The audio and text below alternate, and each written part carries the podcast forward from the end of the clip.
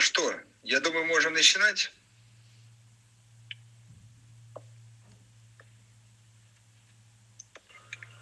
Да, да.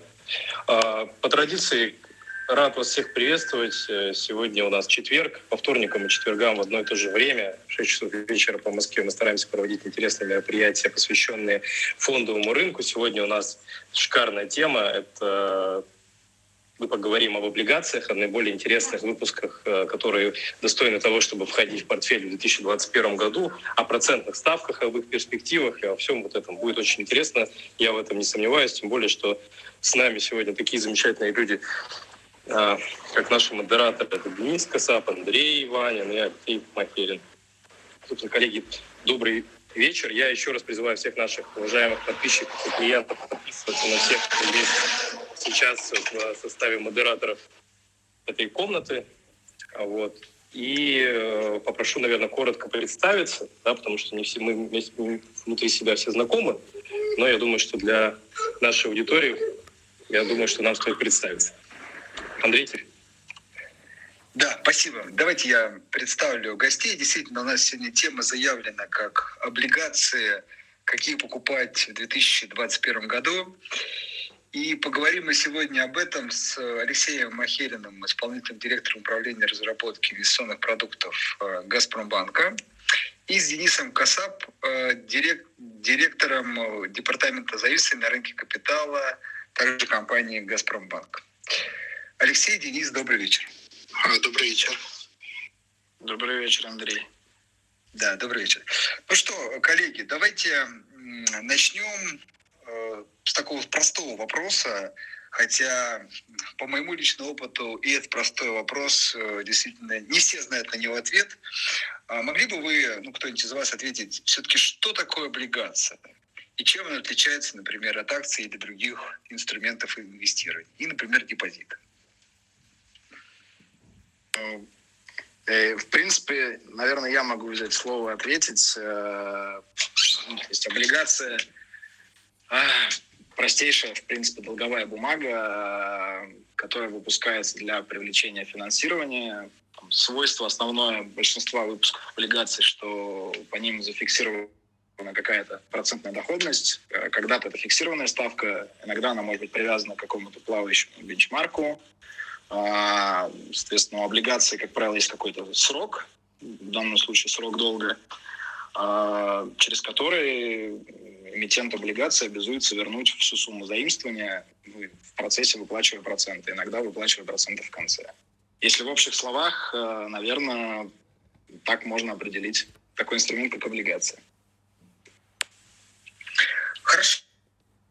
А все-таки, например, ну, чаще всего облигацию сравнивают э, с депозитом. А есть ли э, какие-то вот важные отличия между двумя этими инструментами?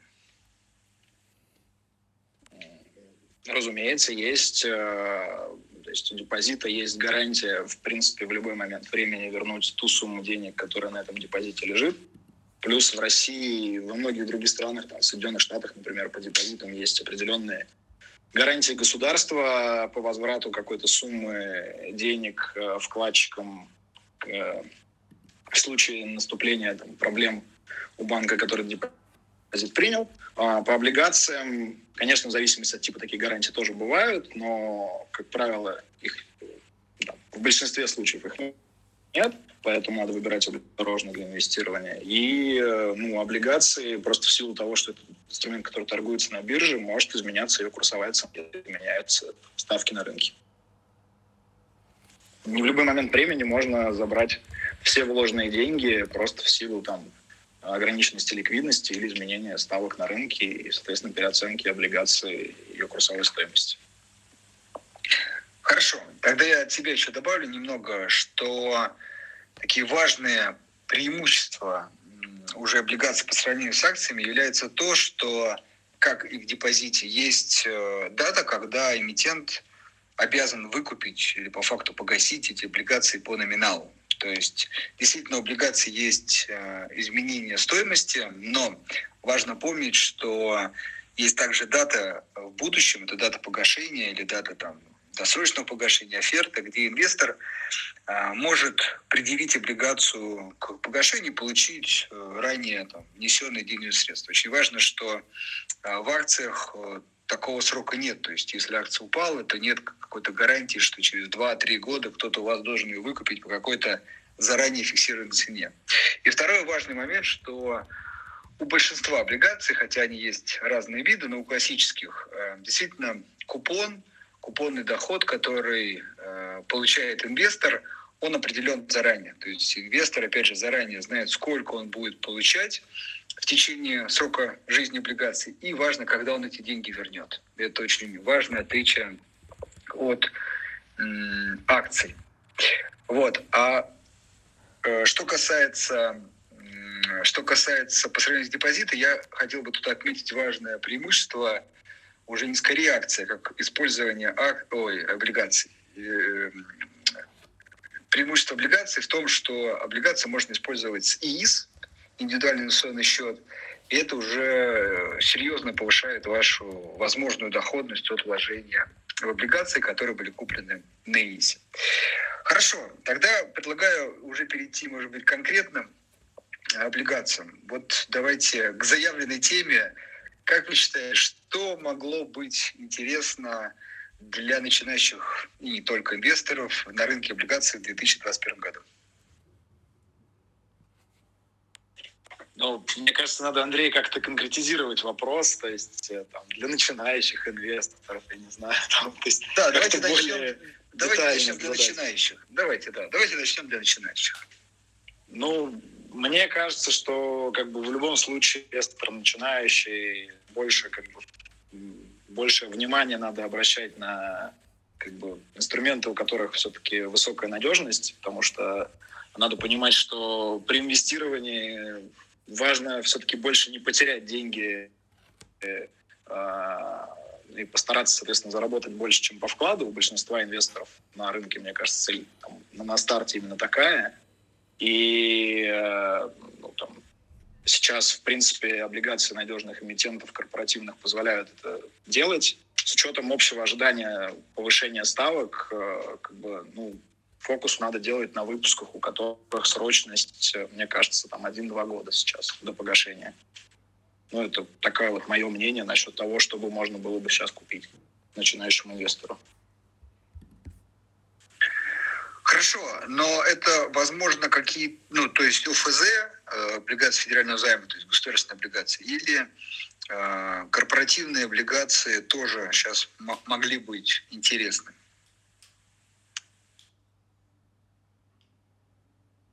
А, давайте я расскажу.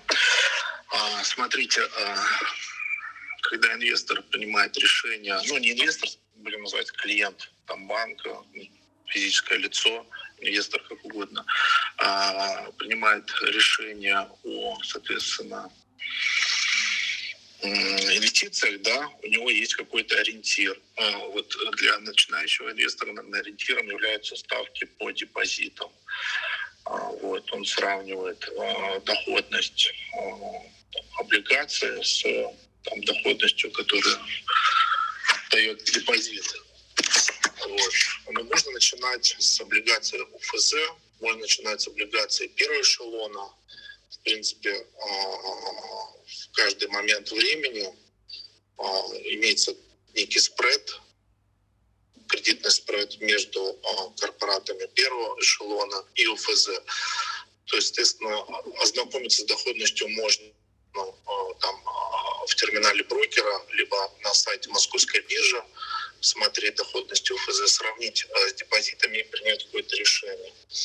А, можно также обратить внимание а, на доходности а, корпоративных эмитентов первого эшелона.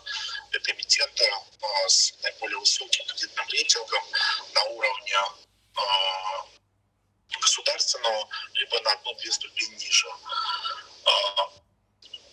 облигации по инвестировать в облигации по сравнению с акциями проще. А, достаточно ориентироваться на кредитный рейтинг заемщика. Собственно, кредитный рейтинг, а, о чем он говорит, если доступным языком объяснить, это вероятность дефолта на определенном горизонте времени. Соответственно, когда вы принимаете решение, когда покупаете облигации, нужно знать, обладать больше информацией, какая ситуация в отрасли, какая ситуация а, там, в целом на международном рынке, а, финансовое здоровье там, конкретной компании, множество факторов учитывать. Когда вы принимаете решение о инвестициях в облигации, по сути, вам достаточно нужно смотреть на кредитный а, рейтинг заемщика. Если вы начинающий инвестор, соответственно, это ФЗ и корпораты первого уровня. Это, соответственно, рейтинги а, это, значит, AAA, AAA минус, B, triple B, triple B минус. Вот. Как бы это ну, самые, наверное, первые шаги для как бы, выбора объекта для инвестирования. Э, спасибо, Денис. А вы можете чуть-чуть уточнить, вот рейтинговое агентство, мы знаем, что есть там международное рейтинговое агентство, есть российские рейтинговые агентства. То есть э, на что мы смотрим. И э, примерно какие текущие уровни доходности вот, могут ожидать инвесторов от инвестирования, вот, ну, скажем так, в облигации первого эшелона, как вы сказали? А, ну, смотрите, да. А, доходность по облигациям а, как минимум в текущей ситуации а, где-то на, на, на полпроцента должна быть выше, чем по депозитам. Почему? Ранее уже говорили про, про страховку да, государственную. А, вот для банка вот эта страховка, она стоит денег. Если говорить до пандемии, это было 0,6%, сейчас 0,4%. 0,4%. Вот, соответственно, а, доходность по облигациям а, в целом будет выше, чем доходность по депозиту. Если мы сравниваем депозит в конкретном банке, да, там неважно, ну, например, там Сбербанк, ВТБ, Газпромбанк, и если посмотреть на облигации этих же эмитентов, то они будут показывать а, ну, должны показывать и показывают в, в среднем выше доходность, чем по депозитам. А, что касается выбора между корпоратами и ОФЗ, в принципе, я не вижу рисков, чтобы там сделать, э, сформировать какой-то, ну, на начальном этапе сбалансированный портфель. Вообще не вижу рисков э, вот в настоящее время и, может быть, даже 100% инвестировать э, в корпоратов, соответственно, первого эшелона. Хорошо, ну по доходностям, вот да, вы обозначили там, на 0,5% выше. Но правильно я понимаю, не ошибусь, если скажу, что хотя бы ориентир, там сейчас уровень 6, может быть даже 6,5% это текущая доходность. Смотрите, все зависит от срока инвестирования. Ну, диапазон назовем 6-7%. Это э, полтора-три года срок. Да, ну вот как раз, да, 6-7%, что просто люди понимали, так сказать, э, уровень. При этом очень важно заметить, что это именно первый эшелон, то есть крупные компании или крупные банки, облигации крупных банков. И еще раз все-таки повторю, потому что это важно, что с учетом ИИС, там всех нюансов ИИС, очень округленно, да, первый тип ИИС позволяет эту доходность увеличить примерно на 4%, при выполнении, собственно, там, всех условий? Ну, это минимум. А, минимум там зависит, соответственно, от условий. Там от 7, э, до, если не ошибаюсь, там до 7%. У меня сейчас под руками точной цифры нет. Если вы будете инвестировать в ИИС, ну, в течение трех лет, да, там по 400 тысяч, там по максимуму, то, конечно, у вас доходность вырастет там ну, чуть выше. Да, то есть, ну, я такой беру ни, нижний порог, плюс там еще можно реинвестировать эти доходы и так далее, и так далее. То есть, действительно, в этом случае, ну, смотрите, получается как минимум прям больше 10%, то есть облигации плюс X. И, на мой взгляд, эта доходность сейчас вполне сопоставима даже с доходностями акций, ну, точно уж дивидендная история. Я часто встречаю, когда люди там и 8, и 9 получают, и вполне там, так сказать, рады этому. Конечно, там тоже X можно добавить, но вот облигации это более предсказуемо и надежно. А, хорошо. А, соответственно, сейчас, наверное, следующий вопрос, который многих беспокоит, это э, ну, Российский центральный банк сделал первый шаг в сторону повышения а, процентных ставок, и люди уже начинают ну, как бы ожидать, возможно, дальнейшего роста ставок. В этом случае, может быть, не покупают облигации, а ждут, так сказать, лучших уровней. Скажите, пожалуйста, у вас есть какое-то э, ожидание, ориентир а, по тому, как будет развиваться ситуация со ставками ну, там, в ближайший год хотя бы в России? Ну, в целом на рынке э, есть, ну, ожид, э, участники рынка э, ожидают, возможно, э, повышения ключевой ставки как минимум на 25 базисных пунктов, ну, четверть процента в этом году. Ну, возможно, даже на полпроцента до конца года. Хорошо, ну то есть не критичное повышение, но все-таки. То есть я правильно понимаю, опять же, для э, инвесторов, начинающих, потому что это частые вопросы, в этом случае лучше э, покупать, вот как вы сказали, краткосрочные облигации, там год, два, ну, может быть, три. Ну, Андрей, тут на самом деле же, как бы, если подходить к этому вопросу так э, больше издалека, то надо все-таки любую, там, любой срок инвестиции оценивать от целей конкретного человека, как бы, э, если у человека там а, цели, не знаю, инвестирования более долгосрочные, то, возможно, ему надо все-таки там ну, смотреть на инструменты, у которых срок подлиннее, но для начинающих инвесторов, э, как бы особенно с учетом того, что им доступен такой инструмент, как ИИС, а, то как бы понятно, что там срочность приобретаемых облигаций выгоднее, наверное, всего подбирать по, по сроку под, э, под, под ИИС на три года, на два года. И надо понимать, что там даже если ставку э, там поднимут, э, ожидания незначительные, в принципе, по, там, повышение этой ставки, то мы же в большинстве случаев там ориентируемся на доходность к погашению. То есть это та как раз сумма, та, та доходность, которую мы получаем при инвестировании купонов, Э, и при удержании облигаций до погашения по номиналу. И, в принципе, если там произойдет некое повышение ставок, то реинвестировать купонный доход мы сможем под более высокую ставку, соответственно, все равно наша доходность погашения увеличится. Поэтому кажется, что там, делать выбор в пользу депозита при наличии такого инструмента, как ИИС, э, там, плюс облигации, наверное, ну, э, неправильно, и все равно доходность будет выше. Да, хорошо. Но вы можете да, инвести... Да, вы можете инвестировать просто в бумаги, которые уже находятся в обращении, там, с коротким сроком до, ну, до, до погашения. Вот. При этом нужно учесть, что у вас деньги должны работать постоянно, поэтому вы, если не инвестируете в настоящее время а, в облигации в расчете на там, дальнейший рост ставок, и в расчете на то, что вы сделаете инвестицию там в конце года, да, когда уже ставки подрастут, соответственно, все это время а, ваши э, средства, они будут э, ну, или А, они будут работать, или Б, будут, соответственно, находиться на депозитах. А по депозитам мы уже сказали, что в среднем, в среднем депозиты показывают меньшую доходность, чем облигации. Поэтому как бы, как бы вы не хотели, но деньги, они должны работать. Поэтому тут вопрос как бы в выборе срочности инструмента.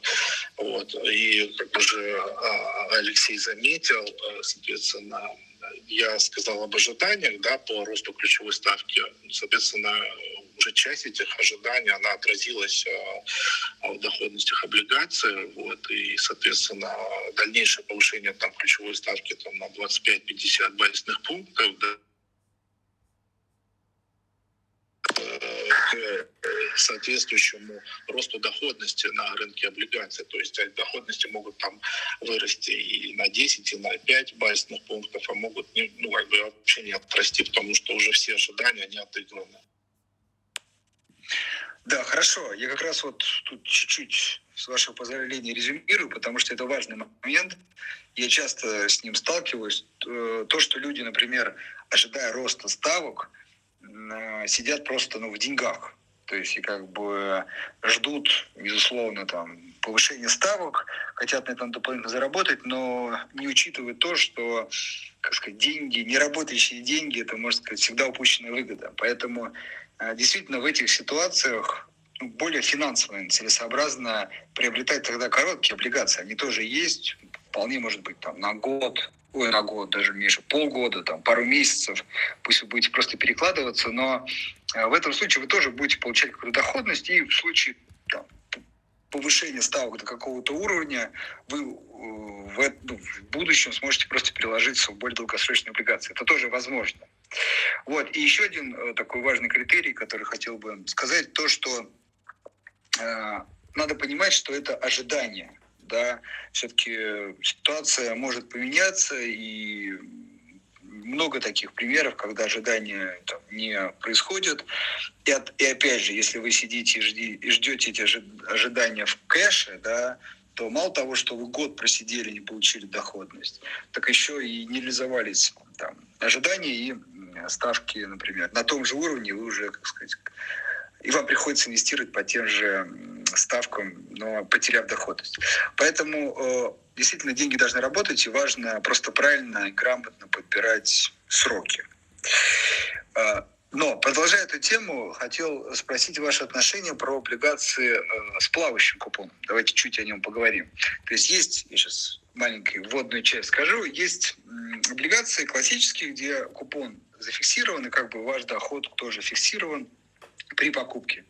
Есть же облигации, у которых купон привязан, ну, например, к ключевой ставке Центрального банка, либо там к ставке межбанковского кредитования, либо инфляции. В общем, все эти показатели так или иначе зависят от инфляции. И, в общем, если и будет там, продолжение роста инфляции, повышение ставок, то в, этом, в этих облигациях человек может начать получать больше доход уже за счет не только реинвестирования, но и увеличения самих купонов. Вот. А если не будет доход, ну, значит, будет получать э, доход на уровне текущих ставок. Вот как вы относитесь к этим облигациям, особенно с точки зрения такого долгосрочного инвестирования, когда ну, непонятно, что будет со ставками, например, там, на сроки более трех лет?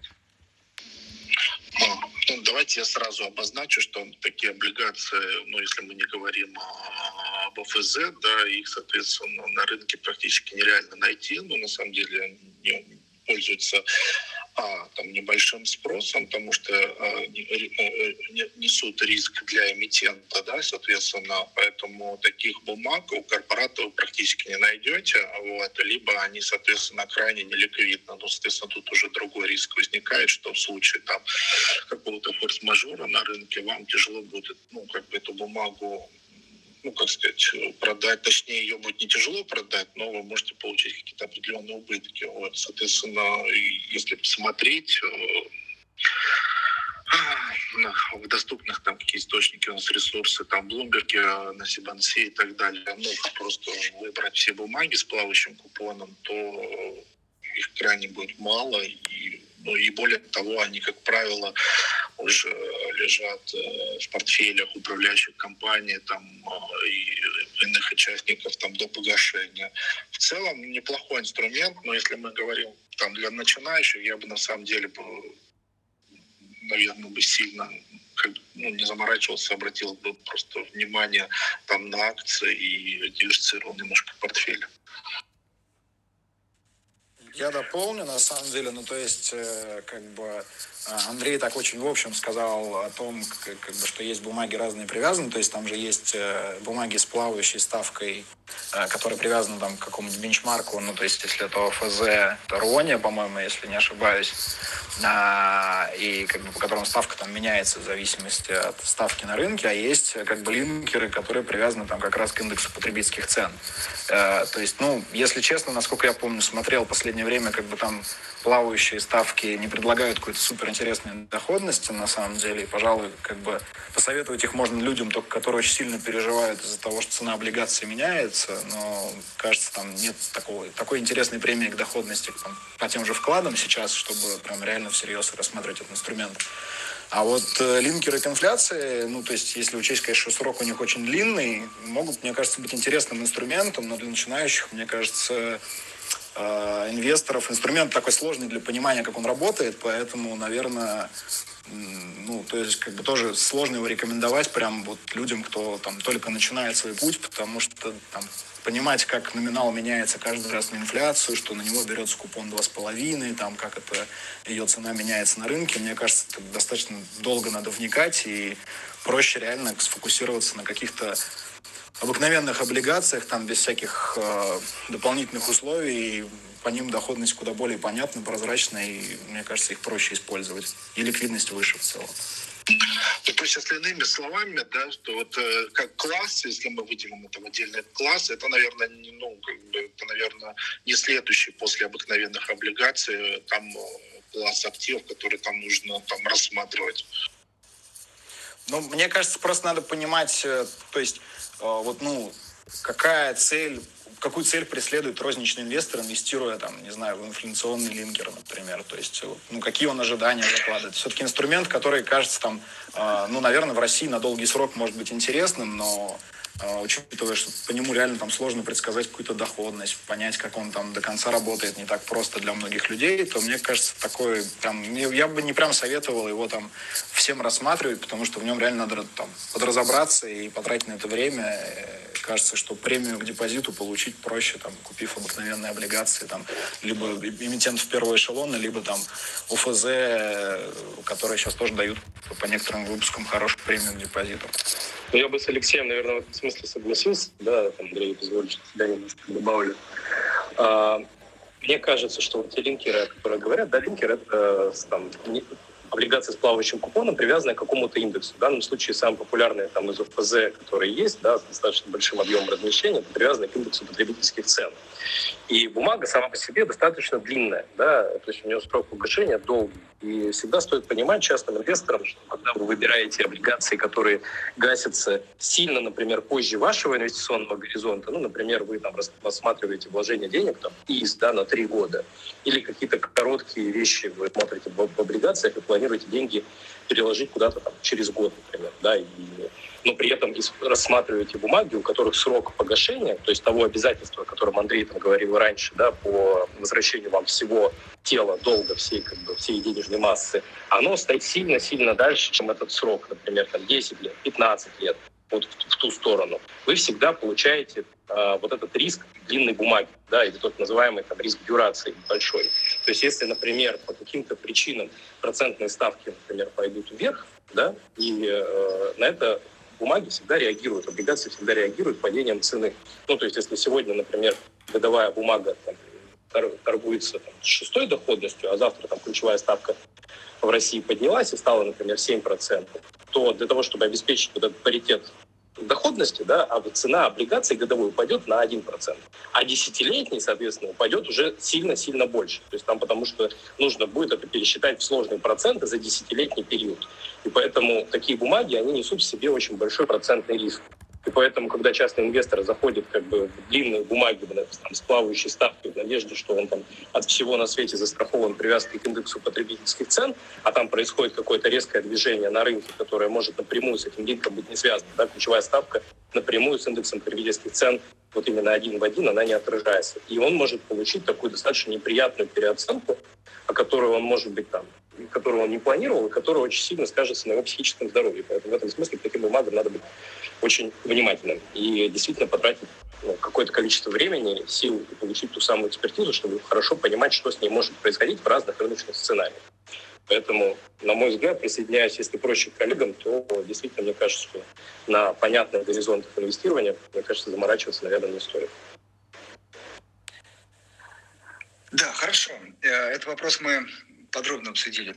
Вот э, еще на одном вопросе хочу поподробнее остановиться, потому что это тоже такое частое препятствие для людей при инвестировании в облигации, это как раз э, ценообразование, то есть появление цены, цены непостоянные, цены, которые меняются, которые волатильны, в зависимости, кстати, от срока, вы тоже говорили. Вот, э, Денис Алексеевич, могли бы вы так, если это можно, вопрос, конечно, сложный, но все-таки более простым языком попробуйте объяснить слушателям, от чего зависят цены облигаций и почему они там, меняются. Ну, ну, во-первых, это срок, ставка купона, периодичность купона и, соответственно, уровень процентных ставок на, на текущем рынке. А, кредит, ну, если мы говорим, если это мы говорим об, оц... об оценке текущей справедливой стоимости э, облигации. Но в целом, конечно же, ну, еще раз повторюсь, в целом на доходность э, облигаций но эмитента влияет только конечно, кредитный рейтинг. Ну, соответственно, чем хуже кредитный рейтинг, тем, соответственно, а, более высокую доходность ожидают инвесторы от этих э, активов, бумаг.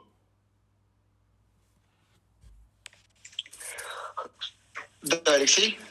А, ну, э, я как бы соглашусь с Денисом полностью, то есть он назвал все те параметры, которые влияют на это. То есть, наверное, вопрос заключался еще чуть в том, а как же меняется из-за этого цена. То есть, э, а, на самом деле, ну, по сути, облигации там хороши тем, что инструмент просчитывается всегда по, все, по формуле легко. Единственное, что она, наверное, для многих, может быть, не так очевидна.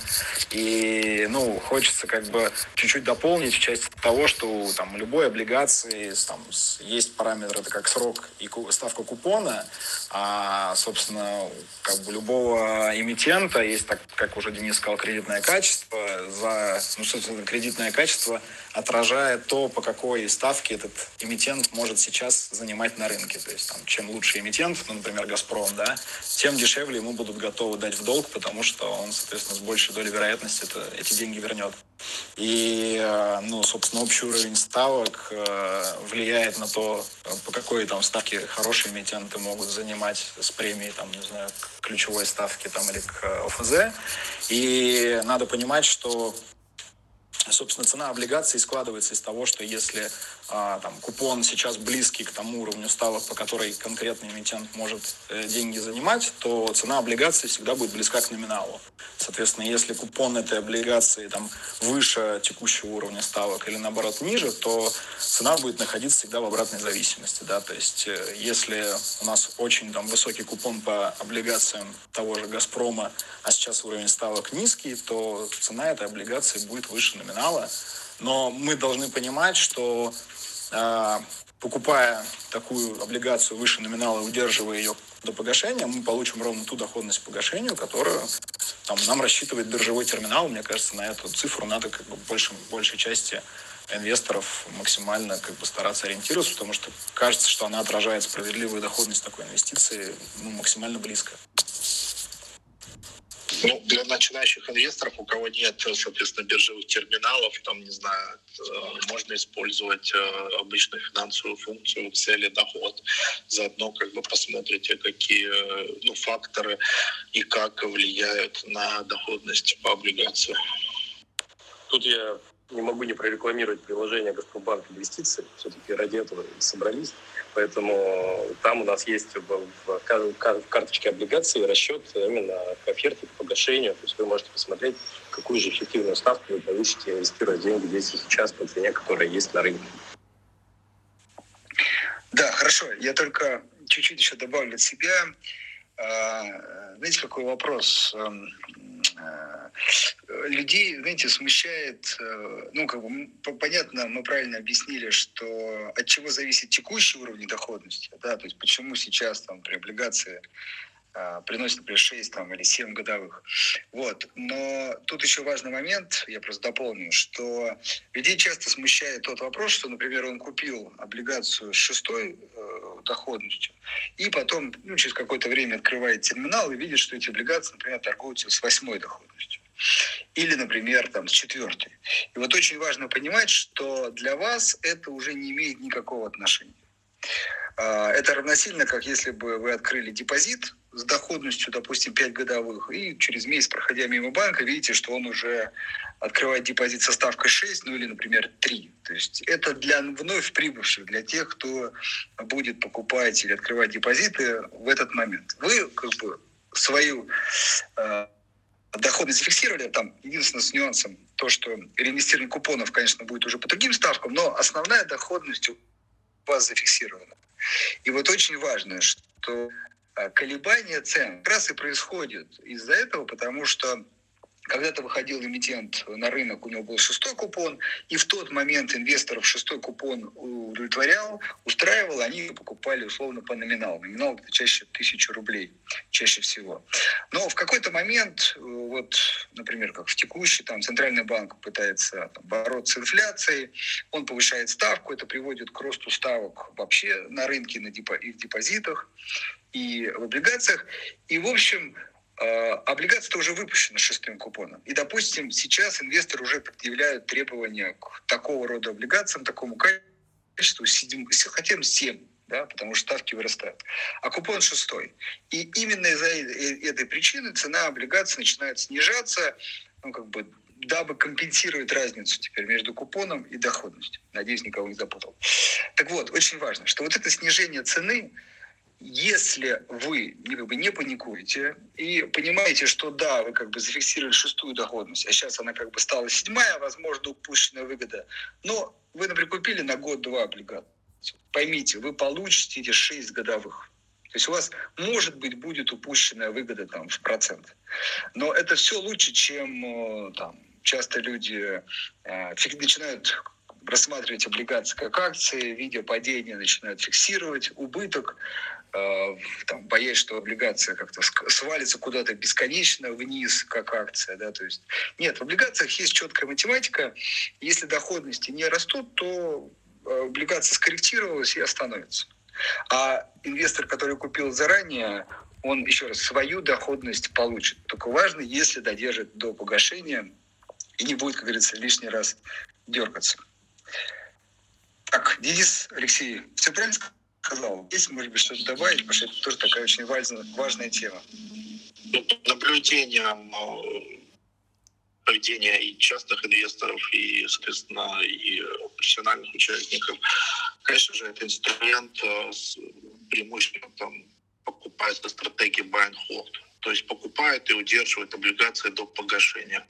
Важно определить для себя комфортный горизонт э, там, планирования, да, соответственно, если э, вы понимаете, что у вас свободные денежные средства там на горизонте полтора года, там два, да, вы не планируете там, их как-то использовать иначе, тогда вы покупаете бумагу с соответствующей там дюрацией, да, с следующим сроком до погашения. Да, еще, еще бы добавил, в принципе, что если срок инвестирования комфортный, а ставки, например, повысились, там, даже если повысились, в принципе, достаточно значительно, то реинвестировать по полученные купоны мы будем уже под повышенную ставку, и итоговая доходность погашения на самом деле подрастет. Поэтому, в принципе, нельзя сказать, что это прям стопроцентный негатив, если мы готовы ждать погашения. То есть, скорее всего, это даже положительный момент. То есть проблема да, если... возникнет только если дернуть, ну, захочется снять деньги заранее, как бы, и там выйти придется ниже курсовой цены. Если как бы человек осознанно инвестирует и понимает, что он на горизонте два года эти деньги готов держать до погашения и инвестирует с пониманием этого момента, то никаких проблем не возникнет, доходность наоборот вырастет. На ИИСе доходность будет очень большой. И снять деньги все равно нельзя. Да, я хотел как раз дополнить про ИИС. Спасибо, Алексей, что ИИС предполагает, что вы делаете равномерные взносы в течение трех лет, если вы все три года хотите получать налоговый вычет, и в этом смысле вы каждый год да, будете приобретать э, дополнительную порцию бумаг. И даже если там курсовая стоимость будет двигаться, то новую порцию бумаг вы будете уже приобретать по той актуальной рыночной э, цене и по той доходности, которая будет на момент приобретения. В этом смысле за три года как раз э, ситуация там выровняется в другую сторону. За эту историю переживать не надо, а та компенсация, которую вы получите от государства в виде налогового вычета, она, как говорила Алексей, она все равно перекроет все возможные там негативные сценарии, но если брать, не брать какие-то самые экстремальные случаи, которые, наверное, мы не ожидаем на таком горизонте. Но тут есть сейчас еще новая, так скажем, фишка э, в 2021 году. А, да, то, что у нас же сейчас э, процентный доход по вкладам тоже облагается налогом. И на самом деле, например, люди, которые не работают, если раньше там, э, ну, из там типа Б был, в принципе, не таким прям интересным инструментом, то сейчас э, с учетом того, что купонный доход по облигациям на ИСИ типа Б не облагается, его можно либо, если брокер этот НДФЛ не удержит, получить сразу, либо возместить потом, спустя три года, то инвестирование в облигации еще с точки зрения ну, той самой налоговой оптимизации на ИСИ типа Б, даже если у человека нет официального дохода, может стать тоже весьма интересным инструментом, позволит некую премию к депозитам выиграть. Просто на налоговой оптимизации, потому что ИС можно же пополнить на миллион в год, а налоговая а, история по депозитам наступает как раз там а, от депозитов от миллиона. То есть, если есть какая-то сумма денег больше миллиона, которую интересно инвестировать, ИС типа Б тоже становится очень интересным инструментом налоговой оптимизации. Да, спасибо большое. Я, с вашего позволения, хотел немножко вернуться к теме да, нашей комнаты. Собираем портфель на 2021 год. И если у Андрея нет дополнительных вопросов, то мне все-таки очень хочется как слушателю, как, собственно, самому пользователю облигационного рынка услышать от вас, понимая, что это не индивидуальная инвестиционная рекомендация, мы здесь как бы делимся мнениями, никому ничего не советуем, все решения вы принимаете, исходя из своей стратегии на свой страх и риск. Но, тем не менее, хотелось бы услышать, вот понятно, что есть целое семейство большое да, разных эмитентов, которые такого достаточно близкого к суверенному рейтингу, надежные, которые, как Денис правильно заметил, не страшно отдавать свои деньги. Вот э, куда бы хотелось э, в э, скажем, несколько ваших таких идей, может быть, эмитентов, которые вам кажутся сейчас привлекательными с точки зрения купонов, с точки зрения там, текущей доходности к погашению, которые вы могли бы выделить, может быть, если есть какие-то там, идеи, поделитесь, пожалуйста. Мне вот лично очень интересно. И потом, соответственно, сразу я вижу, что к нам добавляются интересные гости и хотят задать там вопросы. Мы сразу, как закончим а, основную тему, мы обязательно их выведем спикера и дадим слово. А, смотрите, еще раз вот по облигациям, да, вот, а, если возьмете бумаги первого эшелона, да, допустим, ну, давайте возьмем в качестве примера а, ну, бумаги а, банков-эмитентов, а, там топ-5, да, там Сбербанк, ВТБ, а, соответственно, Россельхозбанк, Альфа, Газпромбанк, то вы обратите внимание, что все эти бумаги, ну, за исключением а, Сбербанка, ну, по определенным там причинам, которых я тоже могу рассказать, вот, они а, будут торговаться все с, одина, с одинаковым спредом к УФЗ. Ну, в моменте это где-то 110-120 базисных пунктов, то есть где-то над УФЗ. То есть если УФЗ там двух-трехлетка будет там в районе, сейчас я даже открою, шести, то, соответственно, сейчас, секунду, давайте так, чтобы предметно. Так. Вот так.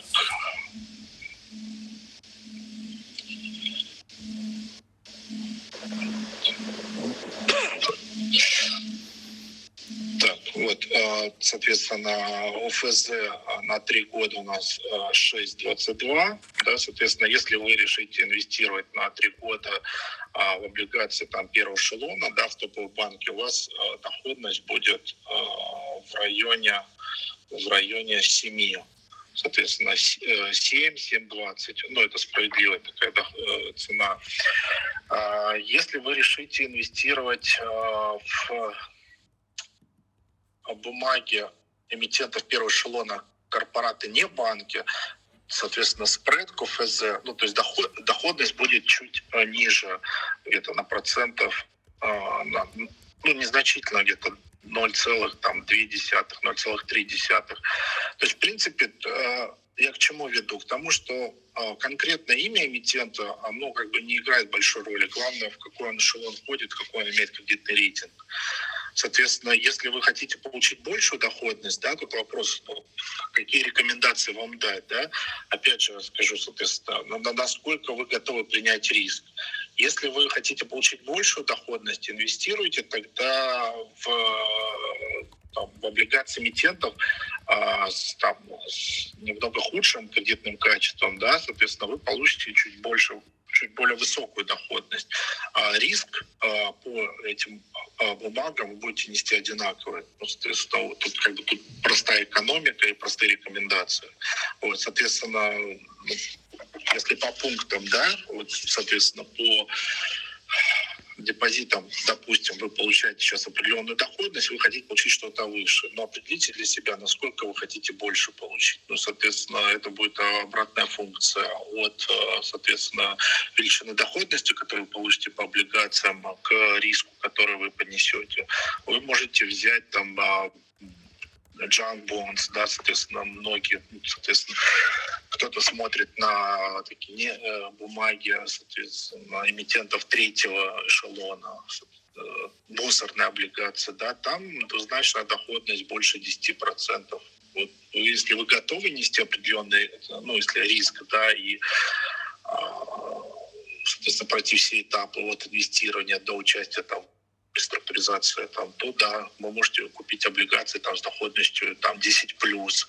Соответственно, если вы не готовы и э, готовы а, сохранить, б, получить доходность чуть выше, ну, не чуть, а выше, чем по депозитам, и б, иметь стабильный результат там, а, по а, инвестированию на горизонте от года там, до пяти лет, инвестируйте в облигации там соответственно, первого эшелона, вы можете посмотреть на облигации второго эшелона. Конкретно имена я вам сознательно не, знаю, не называю, потому что, еще раз повторюсь, а, смотрите на рейтинг. Соответственно, как, как правило, у эмитентов э, с похожими рейтингами кредитными доходности по облигациям будут идентичны.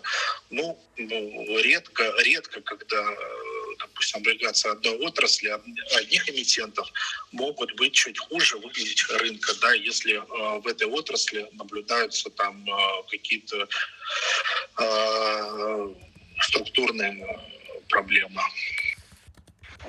Можно чуть-чуть дополнить еще, на самом деле, ну, последнее время достаточно много проходит интересных размещений, хороших эмитентов и не очень. И как бы для начинающих инвесторов на самом деле участвовать в размещении, мне кажется, всегда значительно проще, чем пытаться понять, там, ликвидная бумага, не ликвидная, можно много в нее вложить, немного, там, по какой цене а, я там куплю, а, и какая будет доходность погашения, если там два лота купить по этой цене, 10 лотов купить по этой цене, как бы, поэтому, наверное, такой еще прям хороший совет, там, участвовать действительно там в первичных размещениях, потому что, как бы, там все очень прозрачно, цена, как правило, номинальная, и доходность понятна сразу, и, как бы, если стратегия такая buy and hold, то кажется, что это прям такое очень удобное решение, и выглядит, в принципе, на мой взгляд, в принципе, ну, как, как чисто альтернатива там, депозиту с понятным сроком э, действия.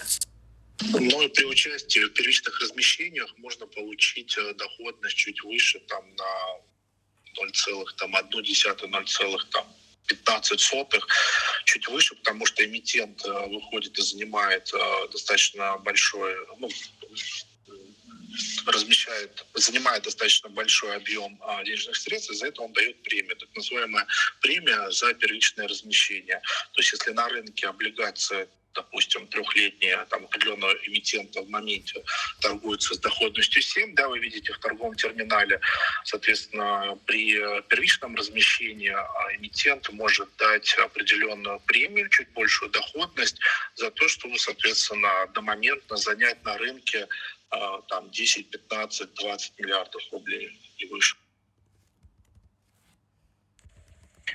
Да, хорошо, спасибо достаточно, мне кажется, подробно разобрали эту тему. К нам присоединился Владимир. Добрый день, Андрей, да. Дмитрий, добрый день. Спасибо да. за ваши эфиры. Очень рад, да, что дали возможность. Вот, я хотел бы поделиться своим личным опытом. Я не являюсь профессиональным управляющим, но инвестирую на фондовом рынке и связан с сферой взаимодействия с инвесторами в силу работы в компании «Северсталь». Андрей, очень согласен с тем, что вы сказали до этого, когда очень упростили для начинающих инвесторов подход э, вообще к такому классу активов, как облигации. Мне он тоже очень близок.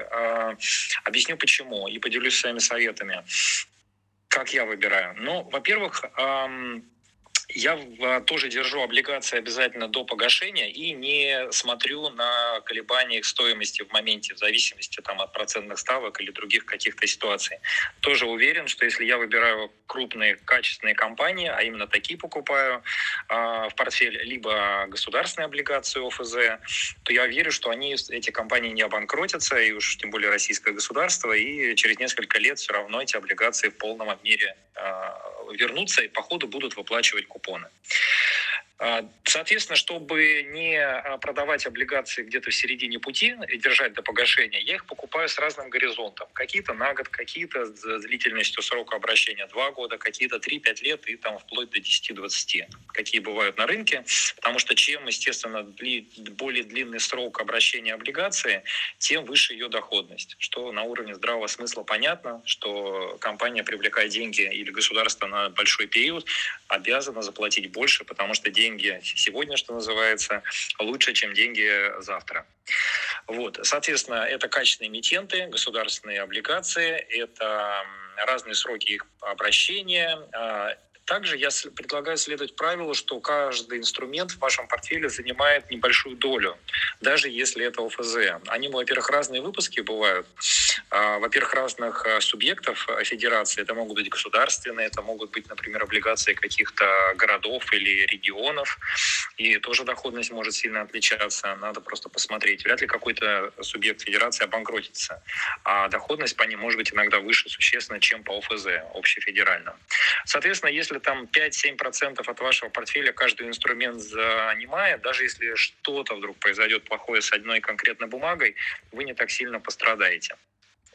Потом, я бы предлагал покупать э, на свободные деньги, ни в коем случае не на кредитные, и как по мере того, как они появляются. То есть не сразу все, что вы можете инвестировать, а потихоньку, постепенно, кусочками э, выработать себе такую дисциплинированную привычку, как что-то появилось, сразу раз а, чего-то докупили. Ну, опять же, в рамках той же логики 5-7% от портфеля каждая бумага занимает.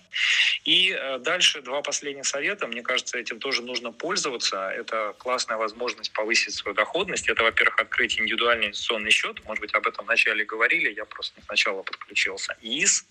Про это много написано в интернете показывать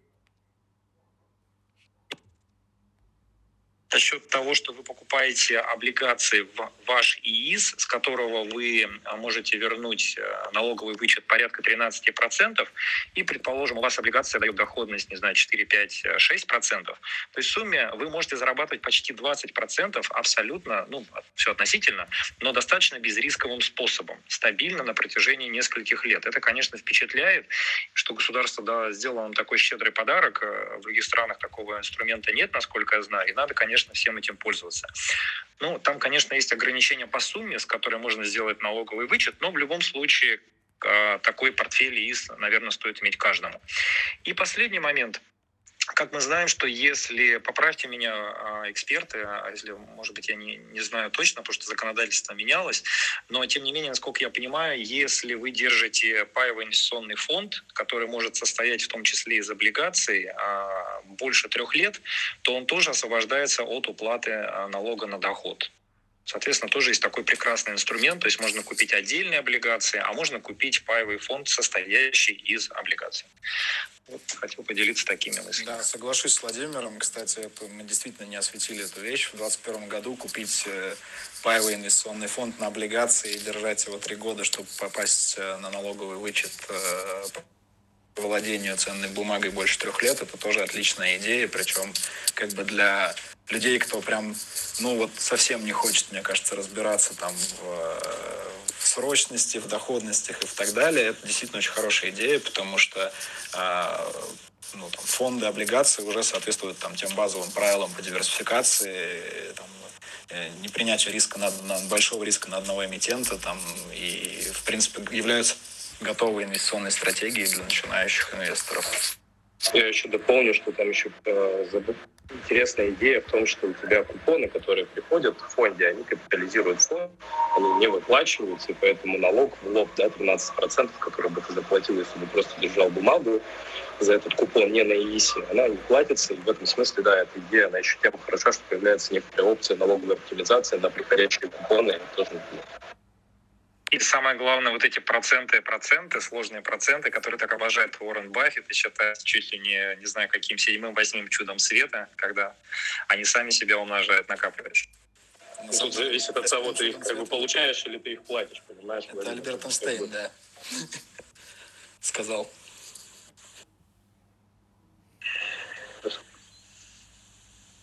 Да, э, ну, отлично, видите, мы уже определились э, с инвест-идеями. Если я только поправ... ну, не поправлю, действительно так, ну, так очень э, оптимистично прозвучало по поводу 20% годовых.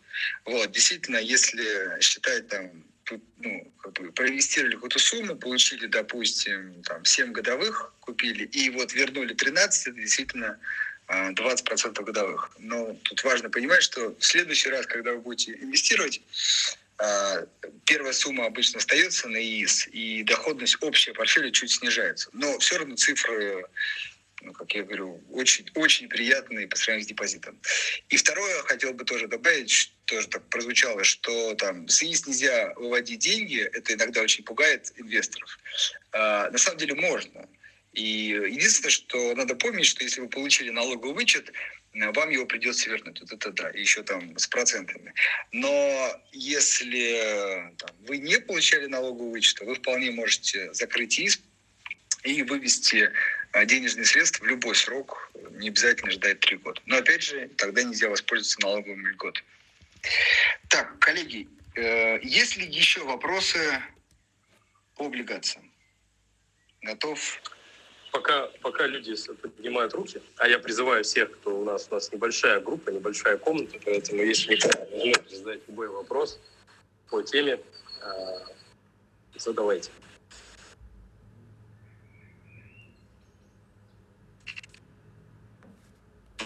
Да, добрый вечер всем. Так, да, да, Елена, единственное, что а. сейчас Евгений добавился первым, я его добавил, Елену я добавил второй, поэтому Евгений, вам слово. А, всем добрый вечер. А, а, вот не знаю, успели уже наверняка об этом проговорить или нет, но все-таки вопрос задам, потому что, мне кажется, он важный. Буквально вот э, несколько месяцев назад ЦБ поднял ключевую ставку на 0,25%, вот, что отразилось, не могло не отразиться на стоимостных трендах облигаций. Да, вот. Мы видим, что а, сейчас цена облигаций разных ОФЗ, да, вот, и не только находится на нисходящем тренде, и после ключевой ставки увеличения э, тренд был э, усилен. А, вот. А при этом есть ожидание, вот, и об этом ЦБ тоже высказывался, что ключевая ставка может быть увеличена, есть потенциал на увеличение.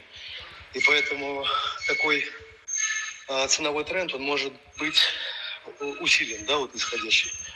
Э, и поэтому вот э, мне бы хотелось послушать, какие ваши э, взгляды на дальнейшую динамику вот, стоимости облигаций. И советуете ли вы заходить, вот, приобретать облигации сейчас, когда есть в этот момент времени, когда вот есть такой потенциал на снижения. Ну и э, такой вопрос один, и другой тоже короткий вопрос. Вот на американских, э, американском рынке облигаций э, противоположная ситуация была, когда Федрезерв не увеличил, э, не снизил, не увеличил ключевую ставку, и цена на казначейские облигации, десятилетки и прочее, она, они, она была увеличена сразу же. И поэтому вот ваше мнение тоже по дальнейшему развитию событий на том рынке. Об этом сегодня не говорили.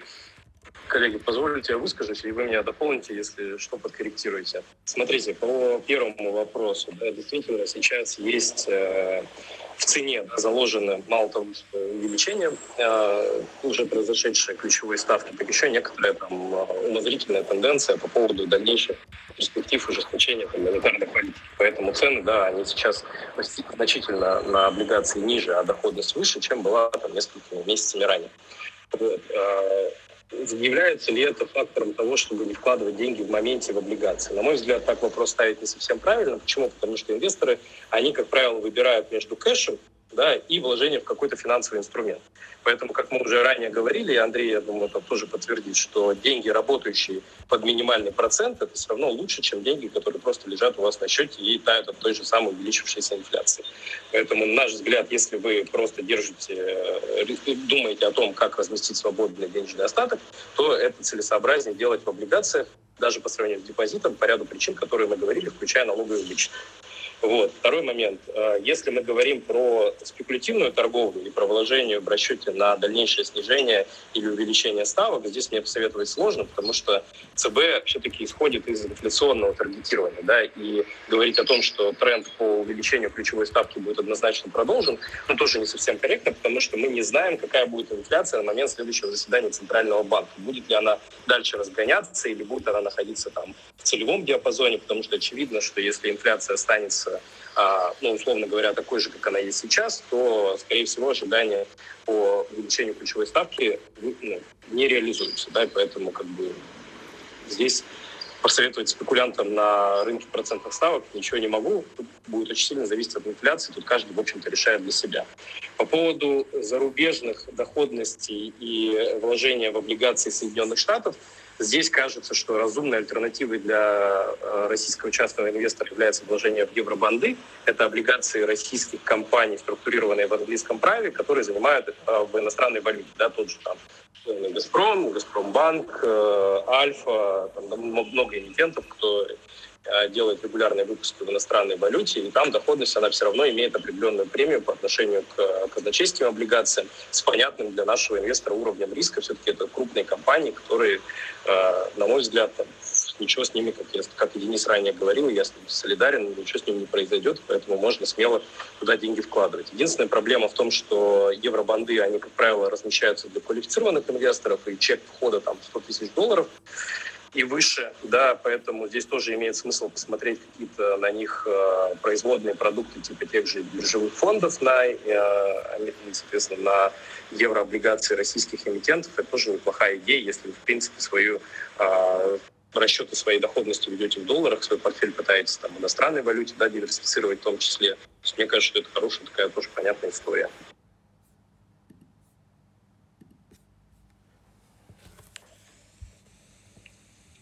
Да, хорошо. Ну, мы действительно эту тему затрагивали.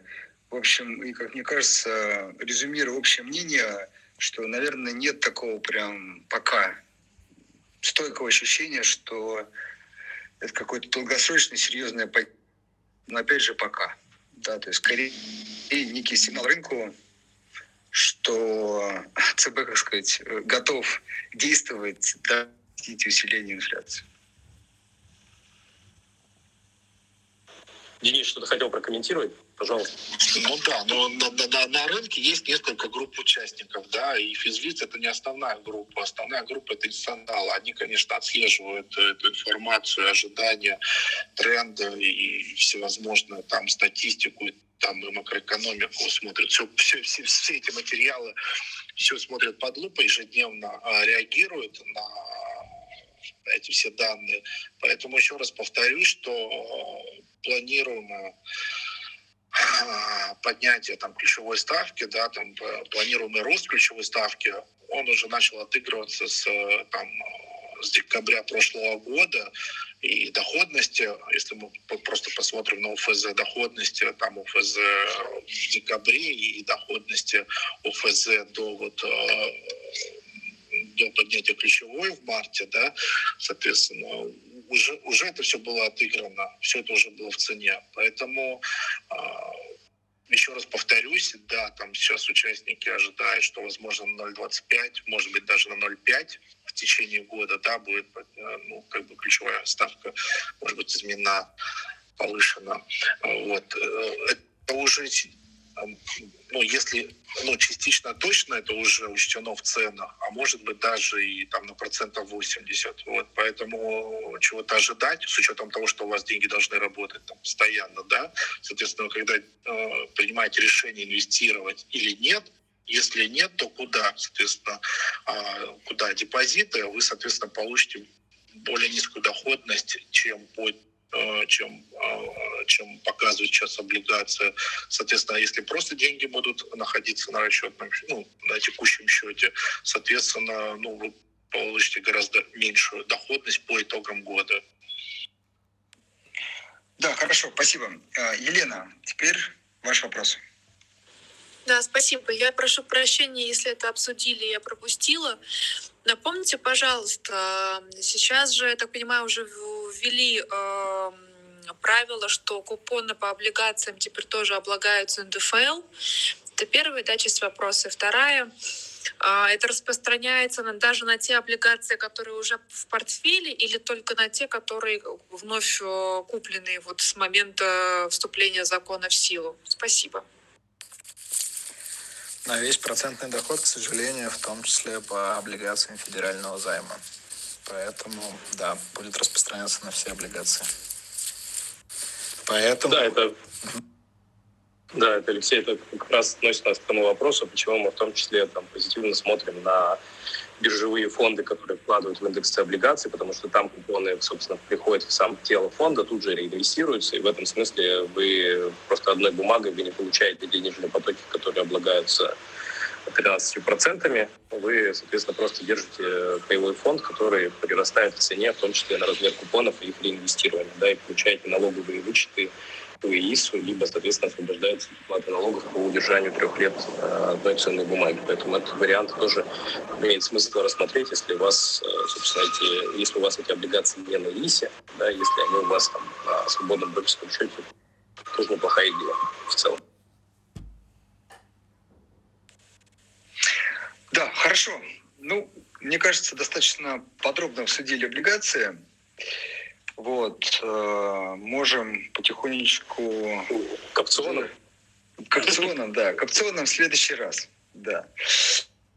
Вот, мы, э, маленький анонс э, для всех слушателей. Вот особенно действительно были интересные вопросы э, по поводу э, по поводу прогнозов ставок. Следите, мы вот как раз в ближайшее время прям хотим посвятить целую комнату этому вопросу. Не только, кстати, в России, но и, э, и в Америке. Так, мы немножко анонсируем это практически в следующий вторник. В вторник, четверг, не забывайте, в следующий вторник будем обсуждать как раз макроэкономические прогнозы. Вот, на этом предлагаю заканчивать. Если есть у коллег какой... Семен, вы вопросы хотите? Да, да, здравствуйте. Хотел... Вот, ну, давайте вопрос. финальные. Давайте, да. Интересуюсь. Э, скажите, пожалуйста, вот если самостоятельно анализировать облигации, а, слышно? Что-то у меня тут мигает. Семен, слышим, если самостоятельно инвестировать облигации, вот эту фразу я услышал хорошо. Да, смотрите, есть такой коэффициент Альтмана. Вот. Э, в принципе, там достаточно просто он считается. Вот. И вот много там прочитал статей всяких интересных, вроде как штука надежная. Вот. Ну, такой как бы синтетический рейтинг получается. Вот можно ли, на ваш взгляд, на него ориентироваться? Вот он есть для развивающихся рынков прям. Сейчас, секунду, пожалуйста.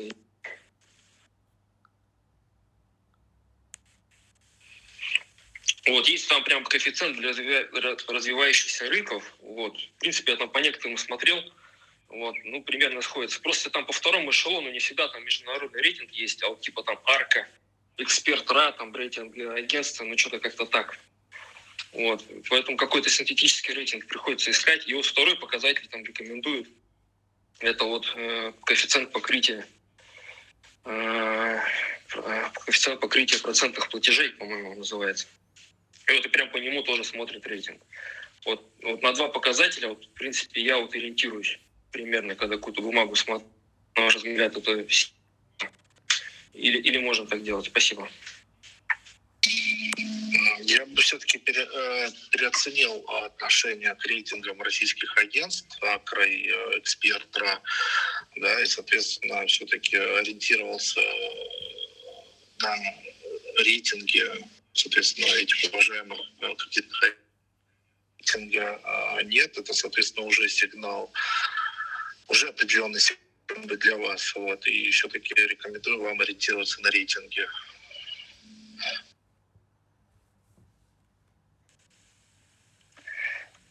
Так, ну, я, может быть, чуть-чуть от себя э, добавлю, что я, вот, к сожалению, с этим рейтингом не знаком, который вы назвали. По поводу э, покрытия процентов, э, все-таки это уже история про э, непосредственно уже анализ эмитента, то есть, ну, наверное, одним этим показателем не стоит ограничиваться, там уже будет иметь значение размер компании, и уровень закредитованности, и там отношение долга к капиталу, и действительно покрытие а, процентов, и, в общем, это по факту тогда должен быть, наверное, не один какой-то уникальный показатель, вот, а ну, полный анализ эмитента, да, ну или вы действительно доверяете уже рейтинговому агентству, который, собственно, это за вас и делает.